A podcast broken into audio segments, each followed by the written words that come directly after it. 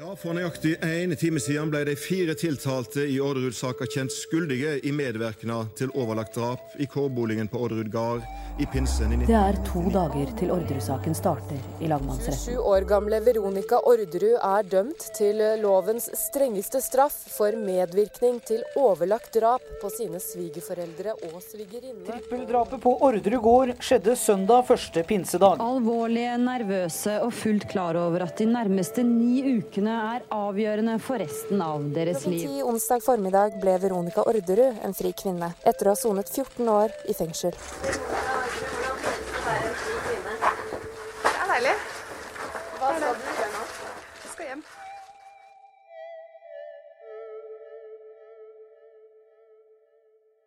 Vi takker for din søknad på stillingen veileder engasjement.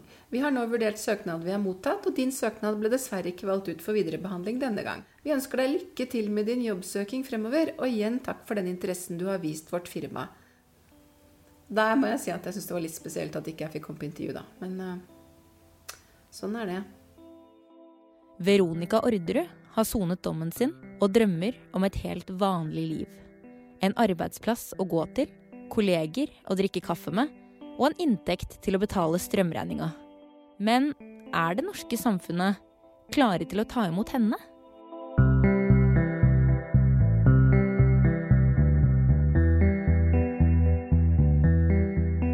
Jeg heter Synva, og dette er podkasten Utafor.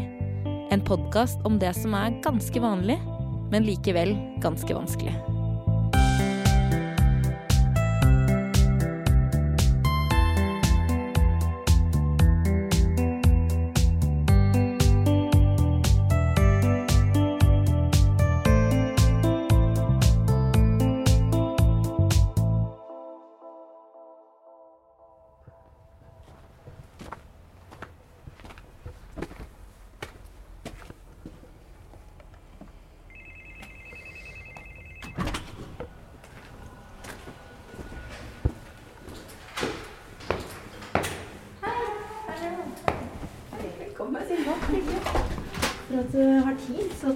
Opp jul.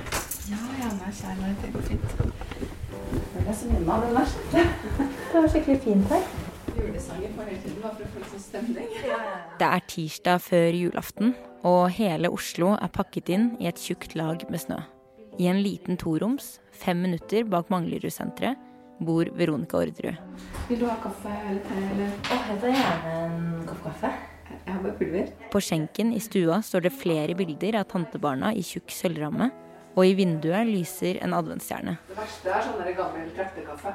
Det, altså. Det svarte, krøllete håret er satt opp med en klype, og hun har på seg rød, høyhalset genser og gullringer i ørene. Eneste kaken jeg har så langt, er kjøpepepperkaker.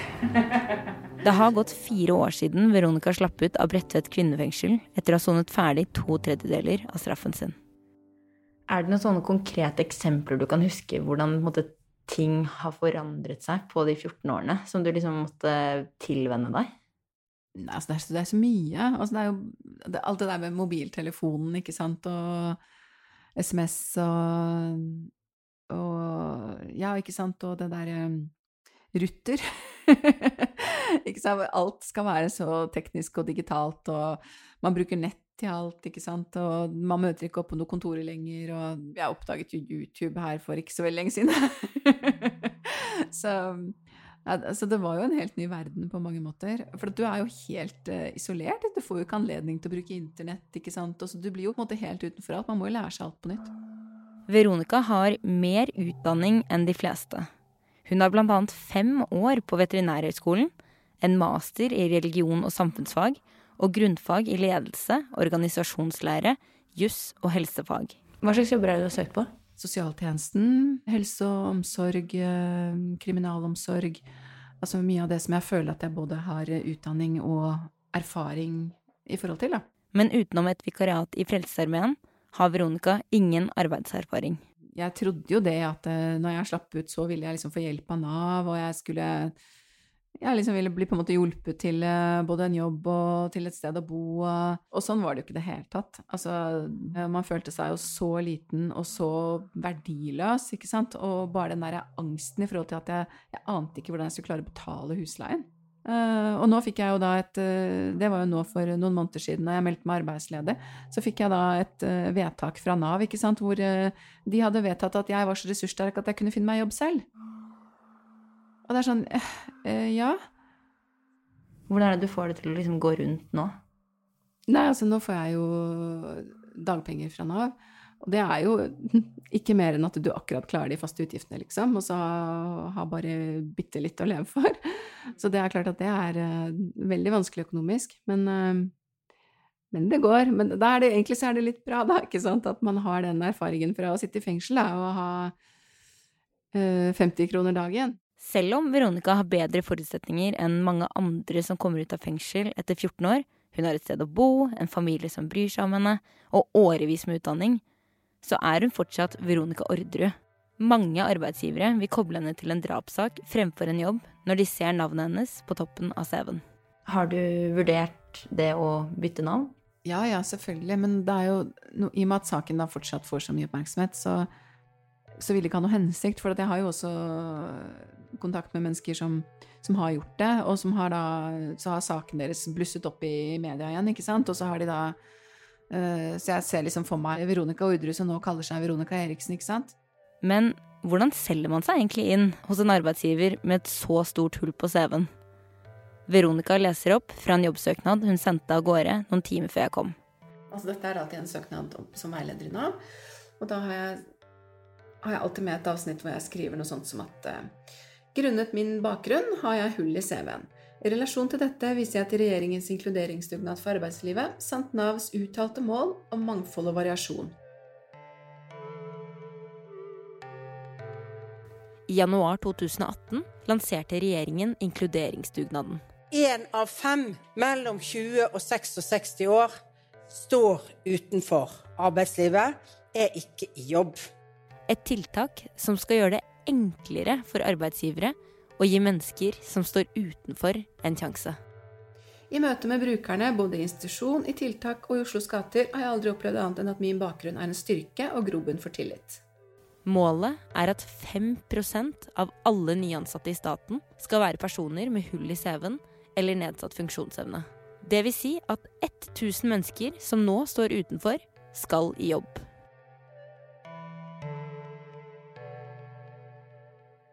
Kan du skjønne arbeidsgivers skepsis?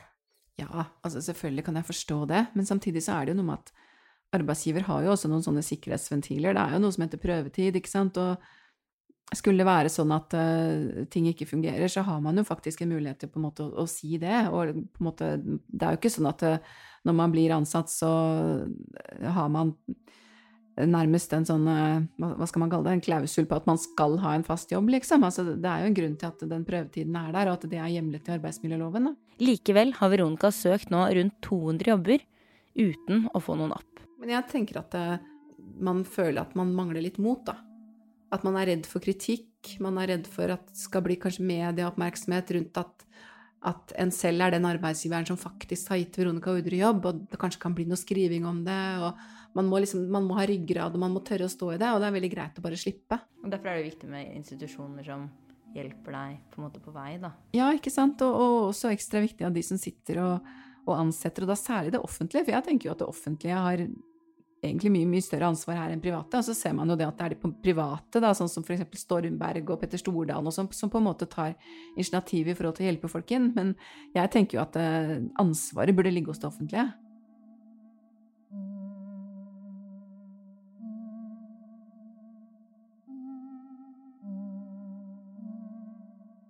Altså, den første rekrutteringa jeg gjorde fra et fengsel, det var tilbake til sommeren 2002. Og Det var en som eh, ja, Han hadde sittet inne noen år, men han hadde fått mulighet til å komme ut på en såkalt frigangsordning. Så Han skulle fortsatt bo og leve i fengsel, men han skulle få lov til å gå om morgenen. Eh, så han var på plass på jobb klokka åtte og måtte avslutte klokka fire, så han var tilbake i fengselet før, før klokka fem. Steinar Olsen, gründeren bak tur- og sportstøykjeden Stormberg, har de siste 20 årene bevisst rekruttert nettopp de som står utenfor i samfunnet. Nå er det ja, det er jo faktisk nå 16 år siden. Han jobber fortsatt i Stormberg og har vært en dyktig, lojal medarbeider og viktig for vår vekst i alle år. I dag har han 350 ansatte, hvor 25% av disse er mennesker som av forskjellige grunner har slitt med å komme inn på arbeidsmarkedet. Jeg husker jeg traff en, en veldig sånn erfaren, godt voksen næringslivsmann for mange år siden på en næringslivskonferanse. Og dette var før vi i Stormberg hadde fortalt noe om hvordan vi rekrutterte, men han hadde hørt at vi hadde samarbeida med både Nav og, og fengsler i forhold til rekruttering. Så sa han til meg Steinar, jeg skal gi deg ett godt råd. Du må passe på at det ikke blir kjent at det jobber flere tidligere kriminelle i Stormberg. For Hvis det kommer ut, så er det veldig skadelig for Stormberg som virksomhet. De kommer til å miste kunder. Kanskje vil de oppleve at leverandører ikke stoler på det. Kanskje vil de også oppleve at banken ikke vil ha noe mer med det å gjøre. Så du må passe på at ikke det kommer ut. Stormberg har vunnet masse priser for sitt samfunnsansvar som en av Norges mest innovative og bærekraftige bedrifter. I 2018 omsatte tur- og sportskjeden for over 330 millioner. Når jeg oppdaga at det var den type fordommer som veldig sånn oppegående arbeidsgiver- og næringslivsmann, så tenkte jeg at ok, det er viktig å snakke om dette. Det er viktig å snakke om hvilken fantastisk ressurs det er å rekruttere også folk som har sittet i fengsel.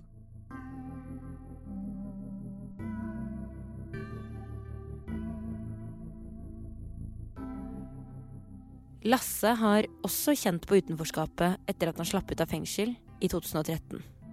Jeg var på en måte, altså jeg har lagt det gamle livet bak meg allerede idet jeg gikk ut døra der. Eller porten. Men uh, jeg, jeg, ville virkelig ha en jobb. Og jeg prøvde sjøl å opprette uh, egne firmaer. Renholdsfirma, uh, sånne ting. Men det er jo så vanskelig å komme i gang. Og i hvert fall i renholdsbransjen så er det kjempekonkurranse. Etter å ha søkt 3000 jobber i alle bransjer over fem år, bestemte Lasse seg i fjor sommer for å legge alle kortene på bordet. I et innlegg på Facebook skrev han blant annet Hei. Jeg er Lasse på 33 og søker jobb. Jeg har selvfølgelig ikke lyst til å gjøre det så offisielt, men jeg ser ingen annen måte å søke på. Så nå ber jeg ydmykt om hjelp. I 2005 ble jeg en drapsmann. En voldsepisode eskalerte og resulterte fatalt i et dødsfall. Foranledningen for denne episoden var at jeg ble misbrukt av en pedofil i en fireårsperiode da jeg var åtte til tolv år gammel. Dette ble en hemmelighet jeg bar for meg selv og hadde store problemer i de videre ungdomsårene. I 2005 møtte jeg tilfeldigvis på min overgriper, og jeg gjenkjente ham. Det var som om alle vonde minner kom tilbake. Etter å ha tenkt på dette i en ukes tid, tok jeg et valg om å oppsøke og konfrontere ham. Jeg fant ut at han bodde på samme plassen som før. Nabooppgangen fra da jeg bodde der som liten. Nå sto jeg der, åtte år senere, uten å vite helt hvorfor. Det som skulle bli en konfrontasjon, ble istedenfor mye mer dramatisk enn jeg hadde sett for meg. Jeg ble en drapsmann den kvelden, og dømt til elleve års fengsel. I 2013 kom jeg ut i hjemmesoning, og året etter var jeg løslatt. Dette er noe jeg selvfølgelig hele veien har sett vært en feil handling. Han skulle ikke ha dødd, og jeg skulle ikke blitt en drapsmann. I dag lever jeg et rolig liv som familiemann og bor sammen støttende og god samboer med mine to stebarn og vår felles datter. Jeg har det kjempebra, men noe av det viktigste i et meningsfylt liv mangler. En jobb. Noe jeg kan utvikles i. Føle at jeg bidrar til samfunnet, og ikke minst bidrar til å forsørge familien min. Så finnes det noen arbeidsgivere der ute som kan gi en mann med min bakgrunn en sjanse. Jeg er mer enn klar for å jobbe, og jeg trenger sårt en jobb.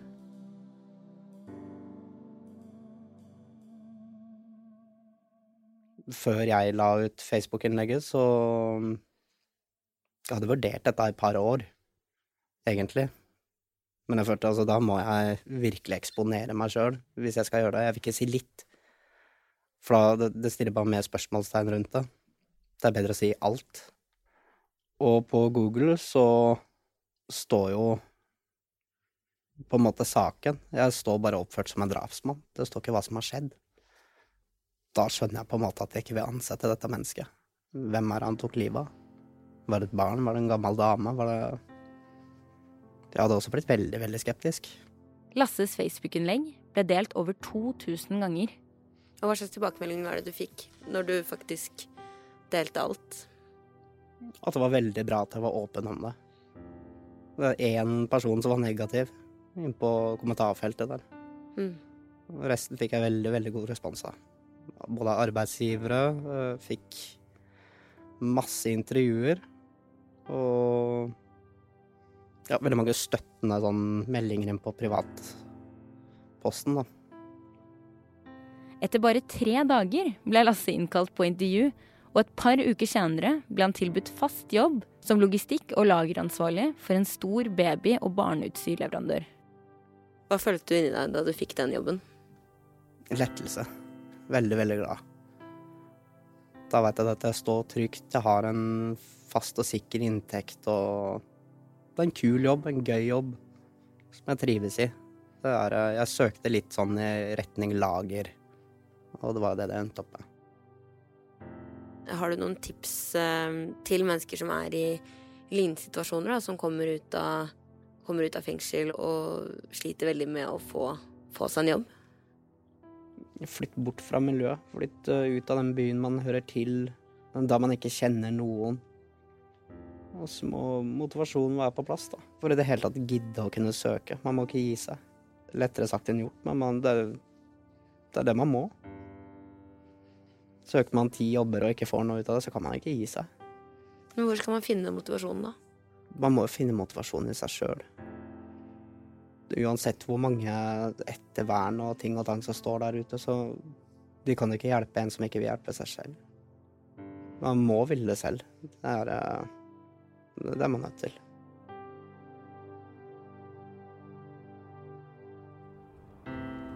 Jeg kunne ønske vi kunne stanset her. Og at episoden endte opp i en stor solskinnshistorie hvor Lasse fikk jobb og Stormberg ansetter folk som står på utsiden i samfunnet. Hallo? Hei, det er Synva igjen. Hei. Hei. Men så enkelt er dessverre ikke livet.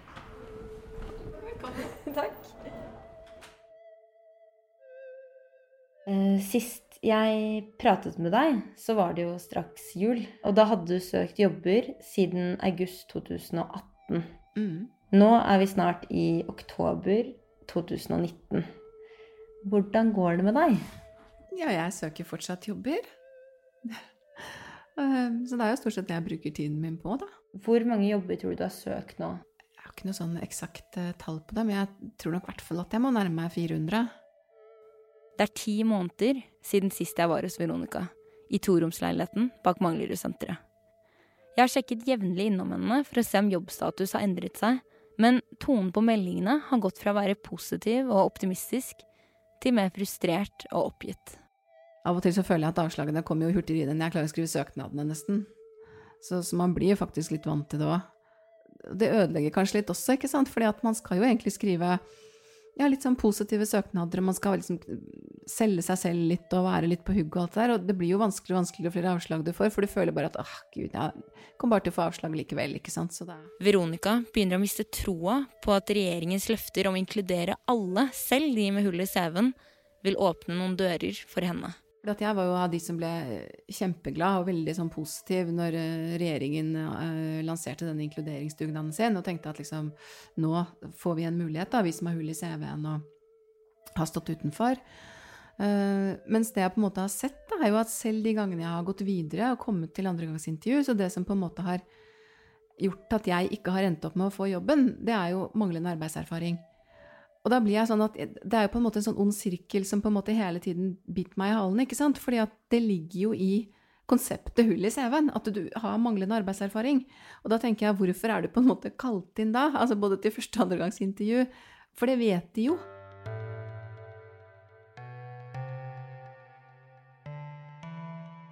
Selv om regjeringen lover mer inkludering, viser en undersøkelse fra i sommer at flere av departementene har fortsatt ingen ansatte med hull i CV-en eller nedsatt funksjonsevne, og at ingen når 5 %-målet de har satt seg. Hei, Synva. Hei, Monica. Hyggelig. Jeg spør kommunal- og moderniseringsminister Monica Mæland, en av hovedkreftene bak inkluderingsdugnaden, om hva hun tenker om disse tallene. Vi valgte å måle på et tidspunkt hvor vi ikke hadde eh, gjort klart og gitt redskaper. Og vi visste jo at eh, vi lå langt etter. Så det var ett departement, nemlig Arbeids- og sosialdepartementet, som var på over 4 mm. Alle vi andre hadde veldig dårlige tall. Hvis eh, man har mennesker med hull i CV som er like godt kvalifisert som den best kvalifiserte, så skal man velge den Mm. med hull i CV-en. men når vil noen gang en person med masse manglende arbeidserfaring være best kvalifisert? Jo, det kan man godt være. Man skal f.eks. ha en jurist. Um, og så ser man at man har to jurister med tilnærmet lik karakterutgangspunkt. Uh, men den ene har altså vært utenfor arbeidslivet i en litt lengre periode nå nylig. Uh, da kan man velge den hvis man mener at vedkommende er kvalifisert for jobben. Det er den eneste måten å få de inn i arbeidslivet på. Dette med å ønske mangfold og inkludering, det er jo Mange regjeringer har jo ønsket å gjøre det før dere, og så vil man jo gjøre det nå også. Og det er jo veldig bra, men hvordan tenker du at man kan skape en holdningsendring hos arbeidsgivere? For det er jo til syvende og sist de som skal ansette. Jeg vet ikke om eh, regjeringer som har hatt tilsvarende så ambisiøse mål som det vi har. Jeg tror at måten vi jobber på nå, er veldig mye mer dedikert, veldig mye mer målrettet. At vi offentliggjør det, at du sitter her og intervjuer meg, at jeg hele tiden må prioritere dette i mitt daglige virke. Og de som leverer for dårlige tall, de kommer til å få med statsministeren å gjøre. Så vi skal følge dette opp. Dette er et løfte vi har gitt, og det er fryktelig viktig at vi holder.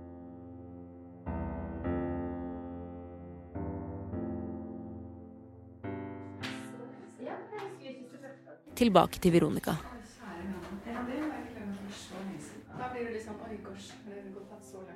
Til sommeren er det slutt på dagpenger fra Nav. Da har hun søkt jobber i to år. Hvis ikke jeg får jobb innen sommeren, så blir jeg jo kjempesvett. ikke sant? Da skjønner jeg ikke hvordan jeg skal få til. Så det også kanskje gjør at jeg, tonen er litt mindre optimistisk nå. Da, at man kjenner jo på dette hele tiden. Man går jo liksom med den der i magen, ikke sant. Når jeg spør Veronica om hun har noen drømmer for fremtiden, så er svaret at hun drømmer om en helt vanlig A4-hverdag. Verken mer eller mindre.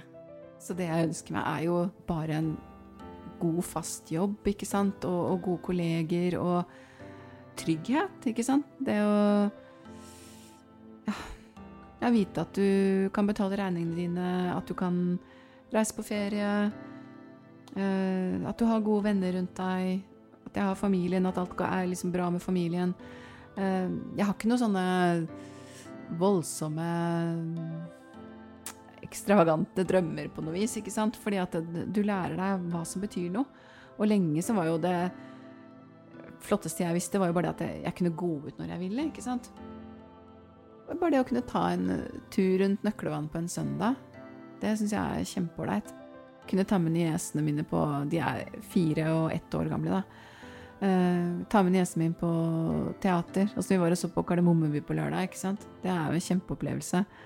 Uh, altså, det er bare sånne småting, altså. Hvis jeg har lyst til å gå, en liten kveldstur klokken åtte om kvelden, så kan jeg gjøre det. Jeg er ikke låst inn fra klokken seks, liksom.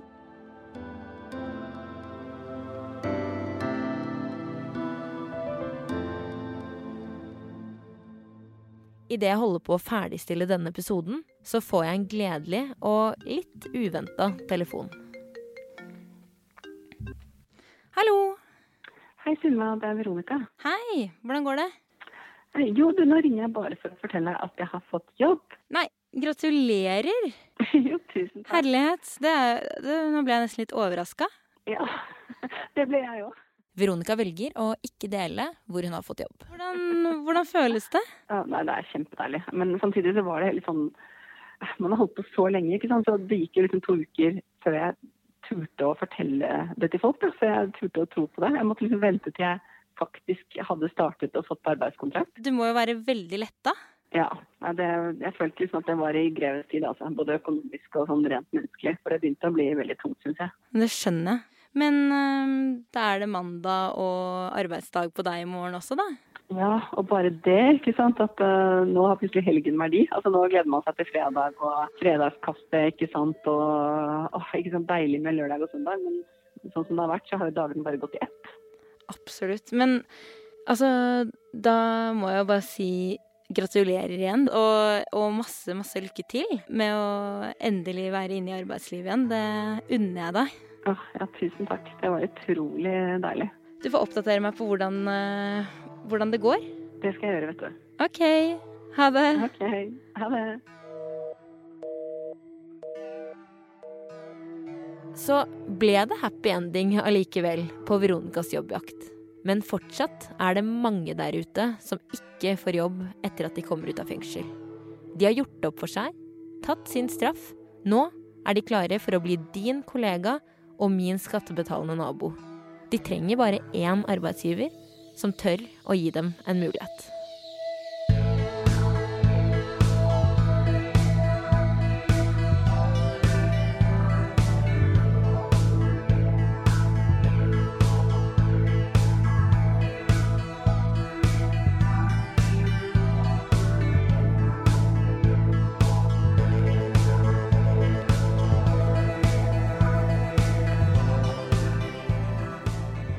Podkasten Utafor er laget av meg, Synva Jørnvik, i samarbeid med Blå Kors, med støtte av Stiftelsen DAM. Neste uke får du møte Ørjan. Ørjan var en av Norges mest lovende fotballspillere, helt til han spilte bort alt. Jeg satt bakerst i, i klasserommet og hadde noen penger stående hos et spillselskap på nettet. Og så uh, trykte jeg faktisk feil. Og satt jo igjen med, med 100 30 000 euro, tror jeg det var. Oi. Da er liksom lista lagt. Det hjelper mm. ikke å ta én pils hvis du har, har fått sugen på 15, liksom.